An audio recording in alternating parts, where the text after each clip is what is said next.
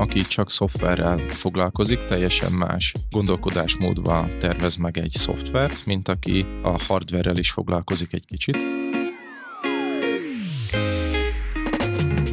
A tech világa belülről.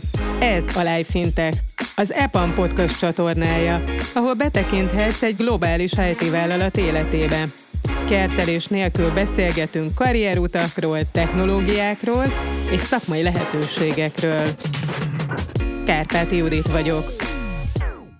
Szia Sándor! Szia! Üdvözöllek a Life Fintech podcast csatornán. Kérlek, hogy mutasd be magad a hallgatóknak, mesélj arról, milyen út vezetett az EPA még, milyen karrierút, karrier lépcsők? Jó, sziasztok! Tehát uh, igazság szerint engem gyerekkoromban is érdekelt már az elektronika, innen jött ez a elektronikai iránti szeretet. Ezt követően nem sikerült uh, olyan orientációba tovább tanulnom első körbe, ami elektronikához fűződött volna, de továbbra is megmaradt ez a szeretet, és gimnáziumban, hogy végeztem, a Kandó Kálmánon folytattam a tanulmányaimat. Itt az elektronika mellé már mellé jött ez a programozás, és itt jött be igazság szerint így ez a komplexebb, ez a beágyazott szoftverfejlesztés rész. Itt folytattam a tanulmányaimat, itt automatizált gyártórendszerek szakir, specializáción végeztem. Itt, hogy végeztem az egyetemmel, már közben is dolgoztam cégeknél, és ahogy végeztem, a Bosch, Robert Boschnál dolgoztam, ott is, mint beágyazott szoftverfejlesztő. Különböző műszerfalaknak a szoftverét lényegében azt fejlesztettük. Itt gondolok a bootloader szoftverkomponensnek hívják. Ezzel tudjuk megoldani azt, hogy a gyártó tudja frissíteni a szoftvert a műszerfalakon. Tehát itt az új BMW-kbe, Porsche-kbe, Mercedes-ekbe fejlesztettünk. Ezt követően elkezdtem tovább tanulni.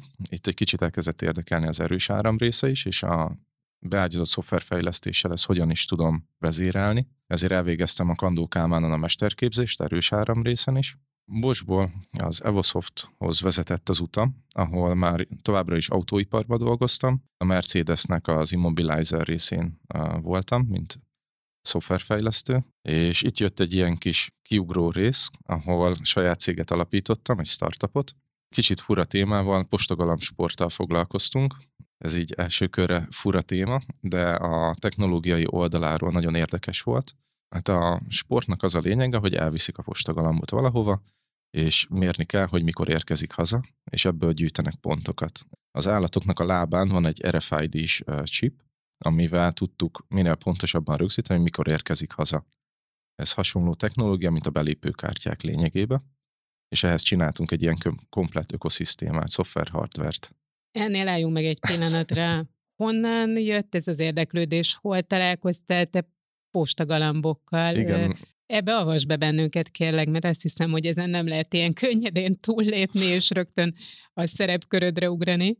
Nekem a családból is kifolyólag, családban is nagyon sokan postagalamászkodnak, és a baráti társaságomban is a mai napig sokan versenyeznek postagalamba. Sokszor beszélgettünk már, hogy mit lehetne javítani ezen a mondjuk az, hogy sport ágon, és akkor így egyik barátommal összeálltunk, és megterveztünk egy olyan rendszert, egy olyan architektúrát, amivel az ő visszajelzéseikből újítottunk és javítottunk a funkciókon, illetve azokon a lépéseken, amelyek nagyon sok manuális lépést tartalmazott. Mi volt ez, ami végül is arra vitt, hogy ezt a vállalkozást felvásd az EPAM-ra?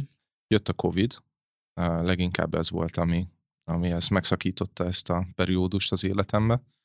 Mert pont akkor kezdtük volna erre a sorozatgyártást és a piacra lépést. Egy pillanat, mi lett volna a termék? A termék egy rögzítő eszköz, ami tudja rögzíteni ezeket a postagalamboknak az érkezését, egy RFID olvasó, amit a galambházaknak a bejáratához tudtak volna tenni, illetve egy olyan uh, ilyen komplet IoT-s uh, szoftvercsomag, amely azt tette lehetővé, hogy az egyesületek, illetve az országos szövetség automatikusan látja az eredményeket. Tehát nem kézzel és papíron kell nézni ezeket az eredményeket és összesíteni, hanem ezt a szoftver megcsinálta volna nekik pár másodperc alatt a komplett országnak.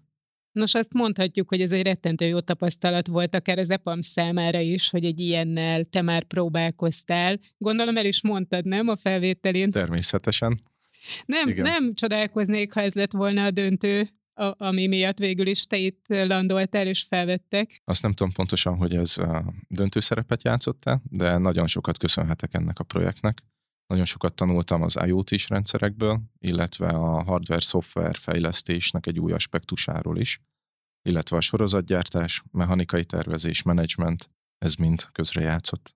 Azért mondtam ezt, mert pontosan tudom, hogy mennyit számít egy-egy technikai interjún, ha valaki egy saját projekttel áll elő, és ez hát mi, ha nem egy saját projekt, és egészen különleges. Igen. De térjünk akkor a jelenlegi szerepkörödre. Mi az, amit most a pillanatban csinálsz az EPAM-nál? Relatív elég sok minden szerepkör volt már az életemben. Tehát amikor idejöttem az EPAM-hoz, akkor egy drónsip fejlesztésbe kapcsolódhattam be, amely abból állt, hogy egy körülbelül 1 méterszer 60 centis katamarán hajót terveztünk a gépészmérnökökkel együtt, amelybe én írtam a komplet szoftvert, illetve egy másik villamosmérnök kollégával terveztük az elektronikát bele. És a mondhatni vevői követelmények alapján elkészítettük a hardware-szoftver ökoszisztémát, amelyel tudtuk végül tesztelni és vízre bocsájtani ezt a hajót. Ezzel kezdtem. Itt hagyj jegyezzem meg, hogy erről készült egy podcast epizód, amit megtalálnak a hallgatók a csatornán, és javaslom is, mert ez egy unikális projekt volt, egy hardware projekt, Köszönöm. És örülök, hogy most itt találkozom a csapatból valakivel. No, de vissza hozzád. Köszönöm. Ezt a projektet követve egy kicsit más aspektusát találtam meg a beágyazott szoftverfejlesztésnek, mivel jelenleg beágyazott Linux fejlesztőként is dolgozom. Ez annyiban tér el az eddigi fejlesztéseimtől, hogy itt már egy operációs rendszert is használunk, és ahhoz kell a vevői követelményeket hozzáadni. Ez is egy nagyon érdekes projekt amely különböző képfeldolgozó algoritmusokkal foglalkozik, illetve neurális hálót is tartalmaz. Úgyhogy igen, ez is egy új, új lépés volt számomra. Azoknak, akik arra aspirálnak, hogy esetleg beágyazott szoftverfejlesztéssel foglalkoznak, mégis mondd el, hogy mit akar ez egész pontosan, miben különbözik más területektől, mi az, ami a te feladatod speciálisan? Igen, tehát, hogy van a beágyazott szoftverfejlesztő és a szoftverfejlesztő. Manapság már így egy a határ az kezd elmosódni a kettő között.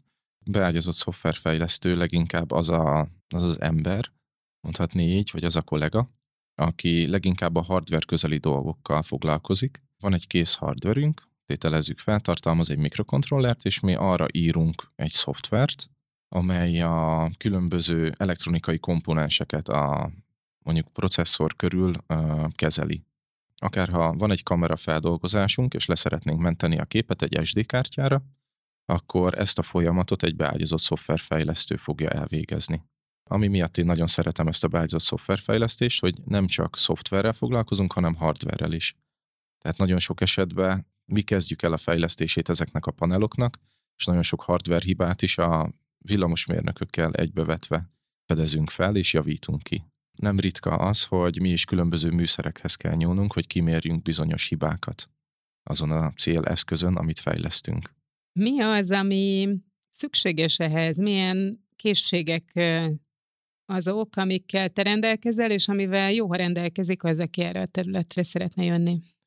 Hát szerintem első körben a kitartás, mert nagyon sok aprólékos munka az, ami meghozza a gyümölcsét ennek a működő szoftver-hardware kompozíciónak.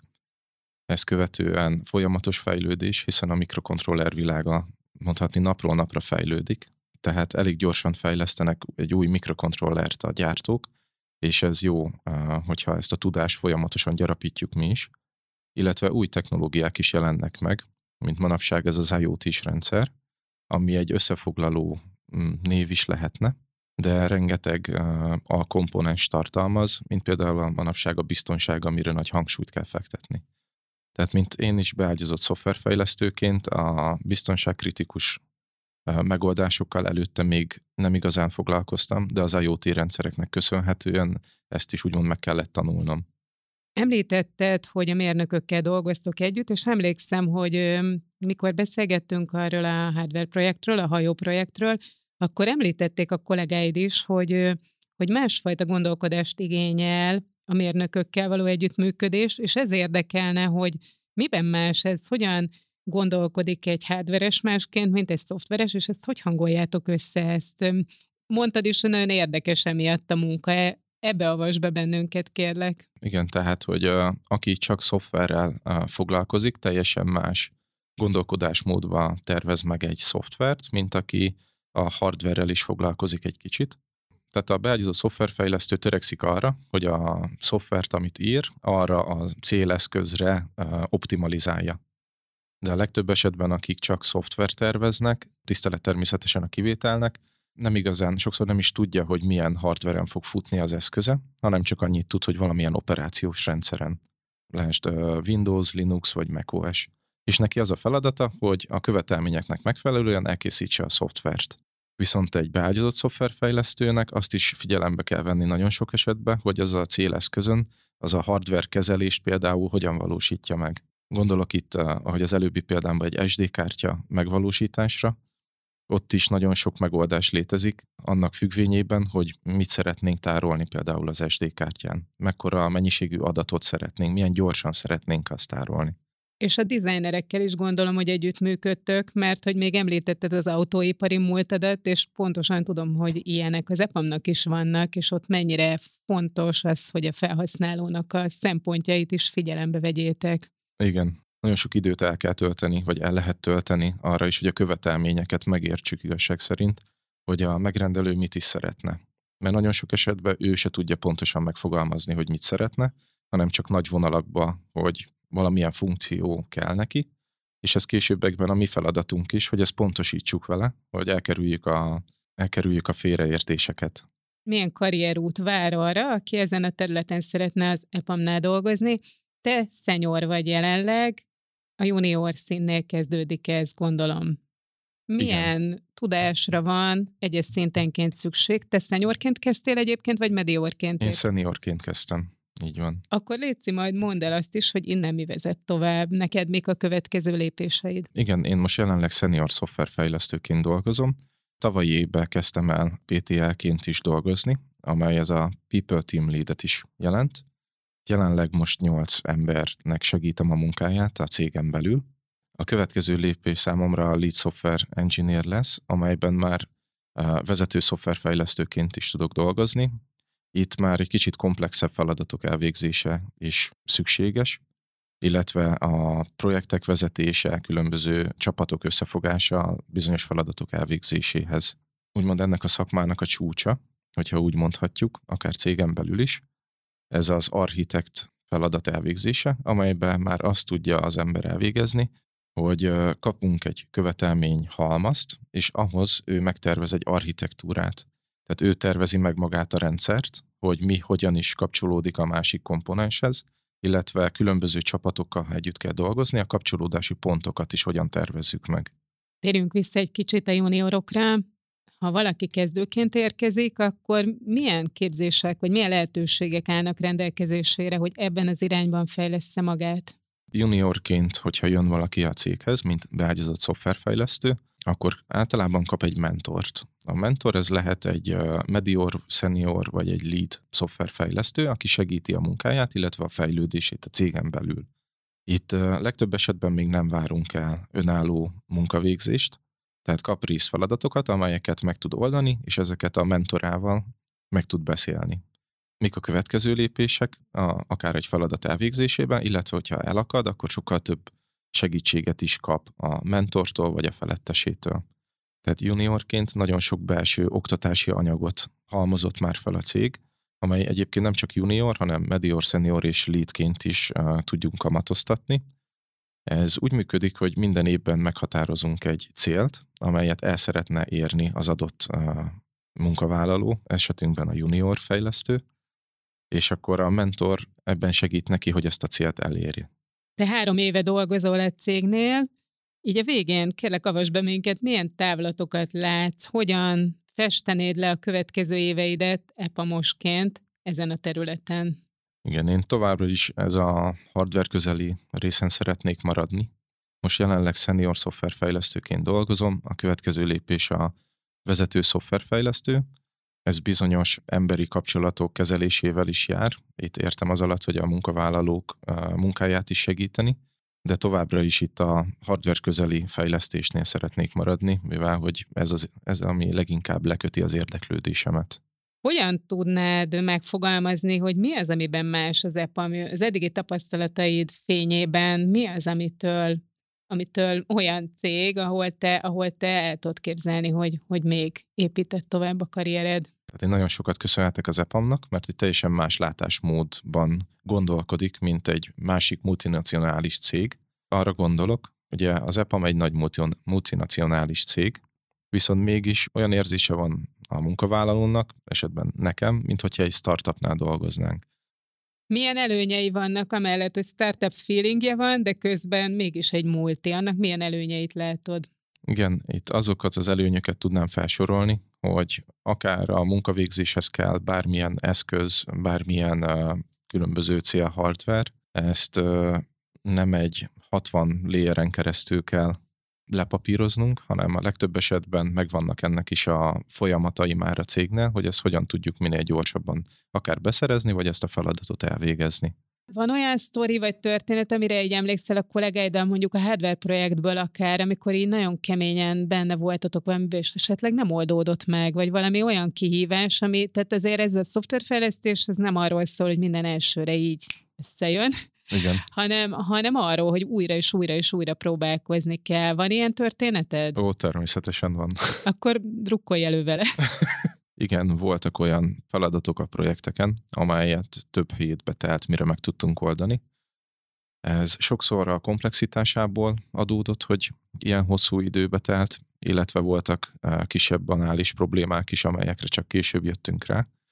Igen, ez nagyon nehéz volt így hazamenni, hogy ez a feladat még nincs megoldva, de benne volt az, hogy benne volt a csapatban is, hogy ezt meg akarjuk oldani, és csak időkérdése volt, és megoldottuk.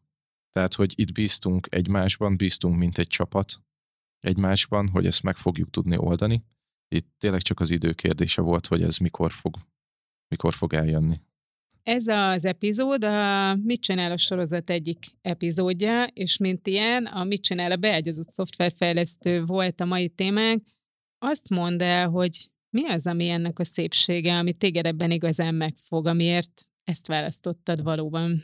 Igazság szerint ez a beágyazott szoftverfejlesztés azért fogott meg engem, mert nem csak, hogy készítünk egy hardvert, hanem magát a szoftvert is mi készítjük el hozzá. Itt tételezzük fel, hogy van egy robotunk, egy robotkarunk a gyártásba, amelyet a különböző feladatok elvégzésére szeretnénk úgymond betanítani. Ehhez magát az elektronikát és a hozzátartozó szoftvert is egy beágyazott szoftverfejlesztő el tudja végezni. Ez a úgymond a szakma szépsége, ami nekem ez nagyon tetszik.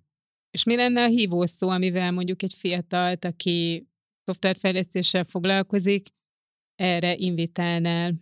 Véleményem szerint mindenki merjen belevágni ebbe a munkakörbe, abból kifolyólag, hogy nagyon komplex és nagyon sok részfeladatból tevődik össze, de egy nagyon szép és nagyon hálás is tud lenni. Amikor megálmodunk valamit, és végre működik, az fenomenális. Köszönjük, hogy velünk tartottatok! Ha tetszett a beszélgetés, keressétek a korábbi epizódokat, új részekért kövessétek a csatornát.